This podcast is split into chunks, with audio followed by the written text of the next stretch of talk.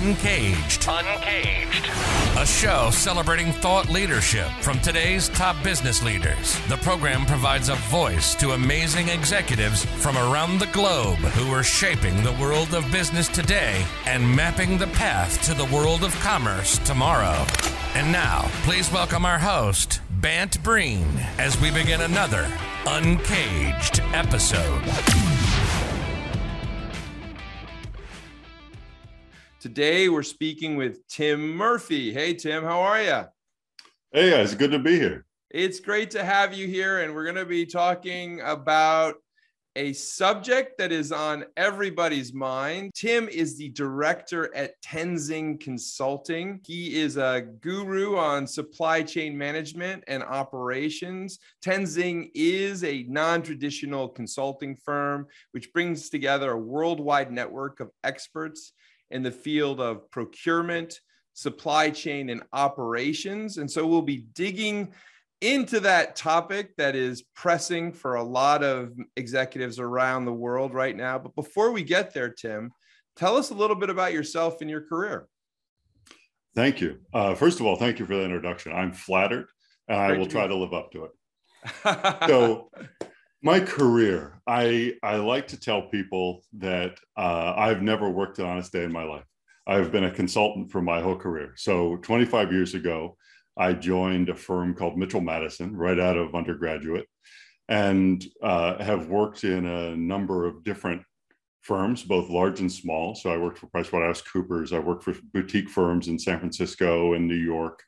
Um, and most of what I've done is in the supply chain and procurement space. I've helped companies save a lot of money. I've helped companies streamline, reduce risks. Uh, we help companies really align their supply chains with their corporate strategies. So, how does the supply chain, instead of becoming an administrative function, instead of becoming something you have to deal with, how do you make your supply chain an enabler of your larger business goals? And then I've done some operational work kind of around that. So, you know, when you look at improving a supply chain, part of that might come down to how do you optimize a warehouse operation? right. or how do you get more productivity out of some of your workers, uh, your team that touch your supply chain or or enable your supply chain. So th- that's in a nutshell what I do and, and what I've been doing. Yeah, and it um, sounds to me like that is very much what you're focused on right now at Tenzing. And what a time to be working on the topics of operational management and supply chain management. Tell me a little bit about what's going on at Tenzing. It is a strange time to be alive. So it's you know you're you uh, I, I, this is one of the strangest times. So I've been doing this for 25 years, and this is definitely one of the strangest times to be in supply chain, and one of the most exciting times to be in yeah. supply chain in my career. So at Tenzing, we're a boutique firm. We are very specialized in supply chain and operations, and we're built on experts. So that's one of the ways, that's how we get to our impact. So instead of coming in with a bunch of generalists who are going to figure out your problem, we would tend to bring in an expert who understands the problem and is just trying to fit a solution to your organization. So the an example I would give is I was on a project last year and and we had to bring in someone who was an expert in maintenance, repair, and operation supplies. So these are all the pieces and parts you need to keep a plant running. Mm. And this guy had 40 years of experience in MRO supply. His first job, similar to my first job out of college, was working in consulting. His first job was to work for an MRO manufacturer. Okay. He went on to sell MRO and become an executive in MRO Salesforce. He went on to manage a, a huge MRO portfolio as a, as a corporate buyer. I think it was like $600 million a year. And then he went on to be a, a MRO consultant. So this guy, I, I, would say this guy knew more about maintenance, repair, and operations supply than I know about anything. Right. And what he was able to do, and what we are able to do with experts, is cut through a lot of the learning curve that you typically see from a consulting firm when they hit the ground. So you you cut through that learning curve because we understand the industry. Right. this gentleman understood MRO better than anyone else in the company. Yeah, you know, basically to... able to write, kind of marry that strategic perspective with the practicalities of the real market or the real, I'd say, the battlefield. I think it that's is. the magic, right? Yeah, absolutely. And it's just, it's a matter of how do you, as you said, marry that knowledge to the current situation and you say, okay, so this is based on your geography, based on what kinds of supplies you're buying, based on what kind of plants you're running. This is how you need to set this up. Yeah. These are the types of people you need to work with, not just because they're going to give you the best prices, you're going to get good prices, but they're going to give you the best interface, the best service where they meet your plants, where they meet your need. And that comes down to a lot of supply chain. When you say supply chain manager, you say procurement, what triggers, and especially in a lot of executives' heads, is dollars. How do I squeeze my dollars? And absolutely, you want to get a market of competitive price. You want to get to a place where you're feeding your profits out of your mm-hmm. supply mm-hmm. chain. But the flip side of that is there's so many other things you should get out of your supply chain that will help you become a more profitable organization. Well, I would imagine right now we're in a world where people would just be happy with a supply chain that actually is fully functioning and working at the normal speed of things sometimes. I find the conversation around supply chain fascinating. I remember in the early days of the pandemic, I had some conversations with supply chain experts, and they were talking very focused conversations around this idea that we needed to create a supply chain that essentially, if international markets closed down, we could actually replicate things locally and kind of have no points of weakness in the whole structure. That conversation kind of has fallen by the wayside to a how the hell are we going to survive? You know, you know, what are we doing? You know, and I think everyone yeah. from customers all the way through to business owners to people who actually are key parts of the supply chain have lived through a really interesting moment. Tell me more about what you're seeing out there, Tim. Uh, that that conversation has been kicking around now for 10 or 15 years, right? Yeah. About well, we shouldn't be so dependent on foreign sources of supply. We shouldn't have, um, you know, we're exposed to these geopolitical risks. We're exposed, and it never has gotten a ton of traction. Even right. if you look at the U.S. government, the U.S. government is exposed to huge geopolitical risks in Absolutely. their supply chain. Well, we're living US it right military, now. I, I would say probably the oil situation is a good example. Absolutely, it yeah. is. I had a conversation with some gentlemen a few months ago about the US military supply chain and how dependent they are on foreign sources for gunpowder. Think about that for just a second. Yeah. From a geopolitical standpoint, the risk of being ad exposed on your access to munitions for the US government. And you so people have been talking about this and talking about this, but for so long the the supply chains there's been so much financial advantage to the supply chain in asia in uh, you know eastern europe in india in all these places. The, the financial advantage has just been so great that you haven't gotten much traction on that. Yeah. And then freight happened. The freight crisis happened right? So just you know if you think about this uh, you know your average freight container in 2019 globally, so this isn't even from China, this is just globally, was about $1,200, right? And it it jumped up to like $4,200, $4,500 in 2020, 2021. Whoa.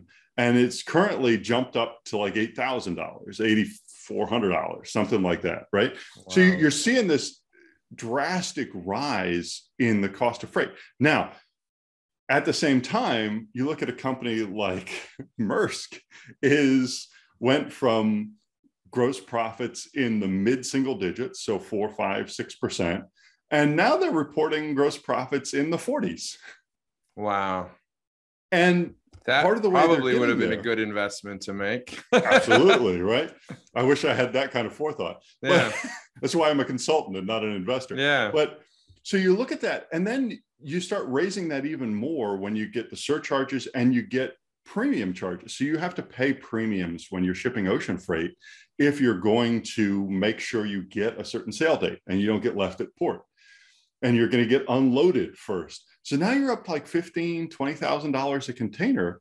And now it doesn't matter what it costs to produce it in Asia. If you have right. to pay $20,000 per container to get it here, the entire cost analysis is changing, changing yeah. dramatically. And now, when you think about inventory turns and you think about working capital and how much working capital is tied up on the ocean outside of the port of Long Beach right now, right? Yeah.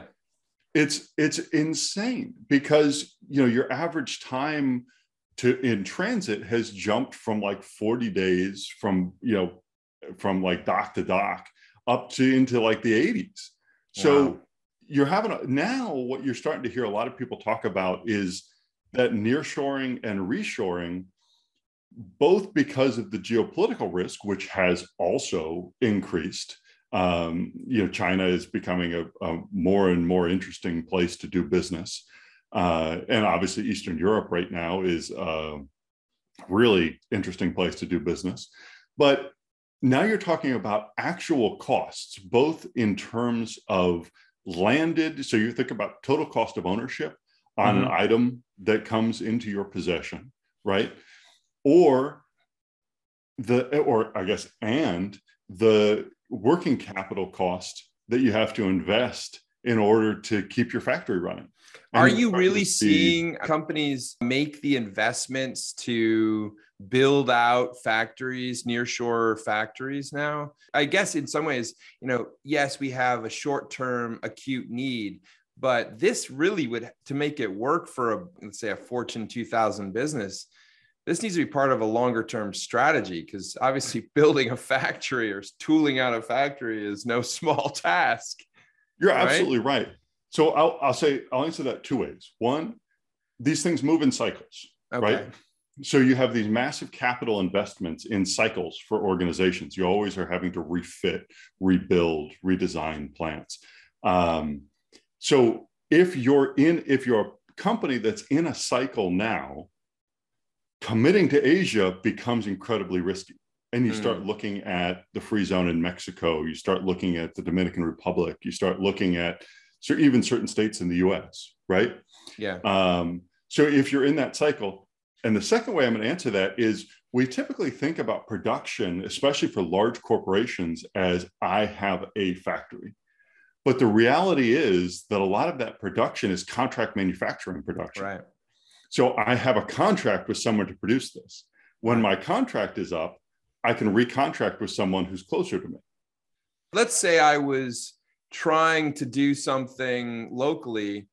I guess in some ways I would try to be modeling out saying, okay, right now I might get huge orders, but two years from now, three years from now, the competitive pressures will be back and my market share most likely will shrink again, right? But are enough companies changing their strategy so that they'll keep enough business flowing to me, right? It'll be worth my while. And you're seeing that? You're seeing companies well, make that? Um, I, I, kind of earlier this year, I had a client, electronics manufacturer, um, who changed the contract manufacturing site for some of their uh, sub-assemblies mm-hmm. from Shanghai to the Dominican Republic. Wow. And you have, you know, when you look at that, you, you know, they signed a contract. So they're going to be within that site at a specific, you know, price with some inflation adjustment, which they're probably doing well on that inflation adjustment now because the numbers were less than they are yeah. in real life. But so how they, interesting! You know, wow. So they, I mean, that's you know, and they're going to be locked in there for years. Wow, that's that was great for the Dominican Republic. Uh, you know, that's DR you know, is a good place for electronics manufacturing. You have a reasonable baseline of education, and you have a number of large contract manufacturing sites down there. Wow, I had no idea. That's really interesting. Well, let me change gears a little bit, Tim, and talk a bit more in a focused manner about the pandemic and the things that you guys experienced at Tenzing, how you operated as a business, and maybe some of the opportunities that have sprung from this moment. It's funny. Let me talk to you a little about operations because let me talk internal and then we can look external. Internally, we, you know, for, uh, you know, as a consultant, you're traveling all the time, right? So, you know, we're on the road 30 weeks a year, 40 weeks a year, something in that neighborhood. I think the my most I was ever on the road was like 48 weeks of a year or something, right? Wow. that was when I was a lot younger and recovered a lot better. But so when you we hit all of a sudden like 2020 happened and we stopped traveling, but we were still working. So yeah. we were working over the phone. We were working on video call, like the, the you know the rise of Microsoft Teams, right? Yeah. And and all of these, you know, we started working remotely. And I think as we've started to travel again, our clients have changed. Our clients have realized I don't need my consultant on the ground every day. They're actually productive when they're not here with us. Right. So we've had, but it's incredible. It's expensive to bring them in every week. So we've yeah. had some clients, you know, so it's a combination of clients started looking at risk differently and they looked at that cost differently. So from the cost side, we've had clients say, okay, we're going to bring you in every other week, or we're going to bring you in once a month, but we're going to work with you full time. And, and we're just going to come in. And I think that was a combination of the cost. And I, if I have to be honest, it was also the clients have started working from home more. Yeah. So I had a conversation with a client and I said, There was no place know, for you to go. I mean, right? Well, yeah. it was, I had a client with a client and I said, We'll come in as much as you want. I'll be there every week if you want me to. And the guy kind of paused. It was a call, it was a video call. The guy kind of paused for a second and said, If you're here every week, I have to be here every week. So let's do this every other week.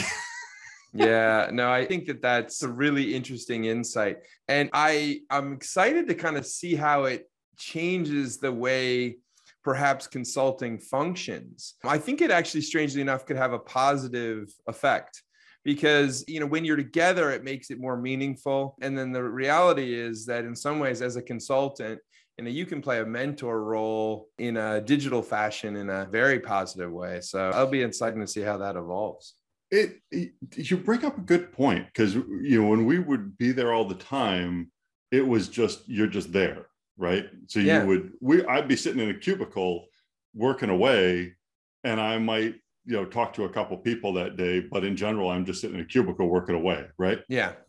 And what we found is you can have almost or just as productive conversations over video. Right. And you could do a lot of that, you know, coaching, knowledge sharing, you know, a little bit of mentoring as you go.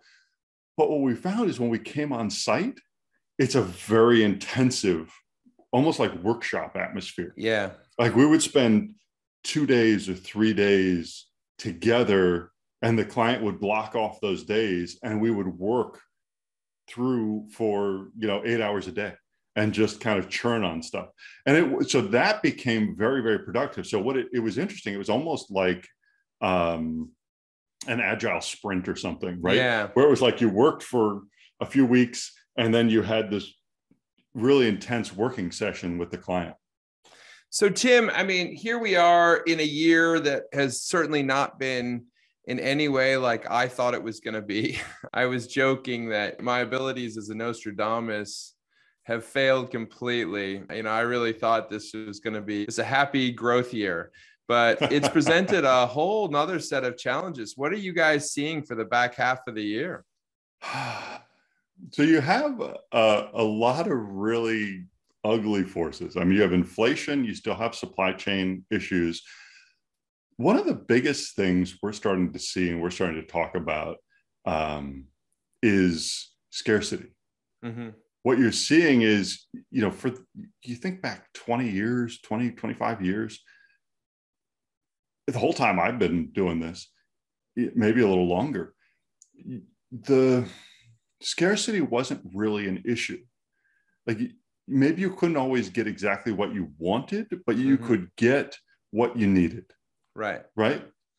And now all of a sudden, you know, the that paradigm is shifting. So we we actually did, you know, as, as you as you as you do this, we did some research interviews with some suppliers mm-hmm. because to set the stage, you know, when you look at this and you, and you start thinking about supply chain as more than just some place to squeeze for dollars, you start thinking about strategic. So,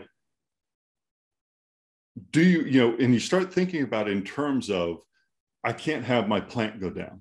Right. So I need my raw materials. I need services to keep the plant up. I need to have, you know, repair materials. I, I, you know, I can't have my fleet go down. Right. Like I need fleet in order to get things because that engine that fuels the company, that sales will stop if my plant goes down, if my fleet goes down, if, you know, on and on and on it goes. So if you stop thinking about this as an administrative function and someplace to find money and start thinking about it as your strategic enabler, yeah. and you shift your paradigm from thinking about a paradigm of plenty to a paradigm of scarcity, all of a sudden, you, know, you had a lot of people start thinking, talking about strategic suppliers. This for me is a strategic supplier. I'm going to, you know, prioritize them and treat them a certain way, right? Mm. And what we've been talking about for years, and, and it didn't really sink in, similar to the, you know, we need to reshore, didn't really sink in until it had to. We started talking about strategic partnerships. Mm. Because the reality is, is you can't make a strategic partnership. You can declare a strategic supplier, but a strategic partnership is a two way selection. Right. So we've em- embarked on a research project and we've started interviewing a lot of suppliers across different industries and asking them what makes a strategic client and what does it mean to be a strategic client and what do they want so and i think that is going to be the shift, one of the big shifts, especially as this year, is the real this year, you're right, it's more of a reality is sinking in that we're not just going to snap back to 2019 at yeah. some point. Like this is a new reality we're going to have to deal with. And whatever it evolves into will be something new and it won't just be 2019 again. Yeah, I love the framework that you just laid out, Tim. I mean, certainly dealing with scarcity is one issue, but this idea of looking at vendor and procurement relationships less on a contractual purchase basis and more on a how do we maintain this ecosystem in a way that is copacetic for all sides is great. I mean, that's spectacular. It's a funny one. You know, I've spoken to some of our larger Fortune 500 customers who who have tons and tons of partners, they say, but how they're working with them is going through a massive shift and as i can imagine you know if you're a small let's say strategic provider of a solution you're looking for some type of a guarantee right that this is going to be a relationship that will be uh-huh. around for more than a year right honestly no that no? wasn't what the no no wow. so it was very interesting so let me say first we asked so we asked a bunch of these people you know what does it mean to be strategic how what happened to your strategic customers during 2020, 2021? And the answer we often got back was they got everything they needed. So they had they experienced no outage, no supply outage. Right. Right. And it was great. Okay, great. How many of your customers are strategic? And the answer almost always came back less than 1%. what happened to the rest of them? We did, and over and over again, what we heard was some version of we did the best we could that is not encouraging. So that brings you around to okay, how do I get into the one percent? Yeah. Wow. So that's a really interesting. What we started asking, what they wanted were some combination of things. Almost all of them. One of the first things they said is pay on time. And look, from the corporate perspective, the attitude around that is usually, oh, well, you know, they know we're going to pay. They know we're good for it. They, you know, if we pay in 60 days or 65 days, whatever. That's not their attitude. Their attitude is pay me on time. Now, after that, you start to get some different answers, right? But it was things like we want to be treated fairly. We want to be in plugged into, like we want to be part of your organization. So mm-hmm. we don't want a your purchasing person to our salesperson connection. Well, we, we want that, plus we want a top to top. Right. We want you baked in, basically. And we want yeah. our operations group to, to work with your operations group. And we want a design group to work with your design group. And we yeah. want all these kinds of things. And the reality was, it came down to we want to feel that connection. We want to you know, we want to be a part of your, and I had a, a, supplier put this really brilliantly. A supplier executive said, we want to be family and we want you to be mm. part of our family. I love and, it. And, you know, so there was also this, this theme that came out around uh, benefit. So we're not looking our, so as a supplier executive would look at that and say, the partner we're looking for isn't someone who's merely interested in themselves. Mm-hmm. They're interested in creating and sharing mutual benefit. And then when we asked them, well, what about competition? And they were all incredibly realistic about it. Right. Competition happens. We yeah. expect competition. We've come to live in a world where competition is normal. Right. What we want is fair and transparent competition. And right. we feel like we can win and I, and I, so that to me was was also very eye opening because the perception in the corporate world often is, well, all the suppliers want is to not be competed so that they can screw me, and that's not what they want. You're making me think of a ton of topics that we've been loosely involved in for years. It does seem to me that one of the things that must be changing is the skill sets needed to be an effective procurement person at a company. I mean, right? I mean, you're basically asking now for a completely different mindset. You know, I think most procurement companies have been famously pushing to longer accounts payable structures. I don't want to name any big, big companies, but, you know, I've seen that shift from 30 days to 60 days to 90 days to 120 from a, a lot of big companies and how they pay. And that has really, really hurt suppliers. I mean, more than anybody wants to admit. It's just like getting kicked in the teeth, right? Yeah. And how many of those companies that are making that push have hundreds of millions of dollars worth of cash on their balance sheet? Oh, absolutely. Sitting in overseas accounts. Right. so the supplier looks at that and says, I looked at your financial statement. You've got $800 million worth of cash and you're trying to squeeze me yeah. for 120 days on $10 million? Yeah. yeah. That's not family, right? That's right. not fair. Man. And that's not mutual benefit. Yeah. Well, listen, Tim, it's been amazing talking to you about this stuff. I think that you're going to be at the eye of the storm for the foreseeable future for sure with so. these topics. If someone wanted to learn more about what you're working on in the supply chain and operations areas at Tenzing, where should they find you? So you can find us at uh, tenzingconsulting.com and you'll start seeing uh, you can find some of our research there we're also publishing it out so keep an eye out for us and you can find me uh, tim murphy tenzing consulting at linkedin Excellent. Well, Tim, thanks so much for being on Uncaged today. We've been speaking with Tim Murphy, who's a director at Tenzing Consulting, which is a non traditional consulting firm bringing together a worldwide network of experts in the fields of procurement, supply chain, and operations. It's the time that every company is thinking about this and the topic that is on everybody's mind. Tim, thank you so much for the time, and we look forward to having you back. Thank you so much. This was a lot of fun. Cheers.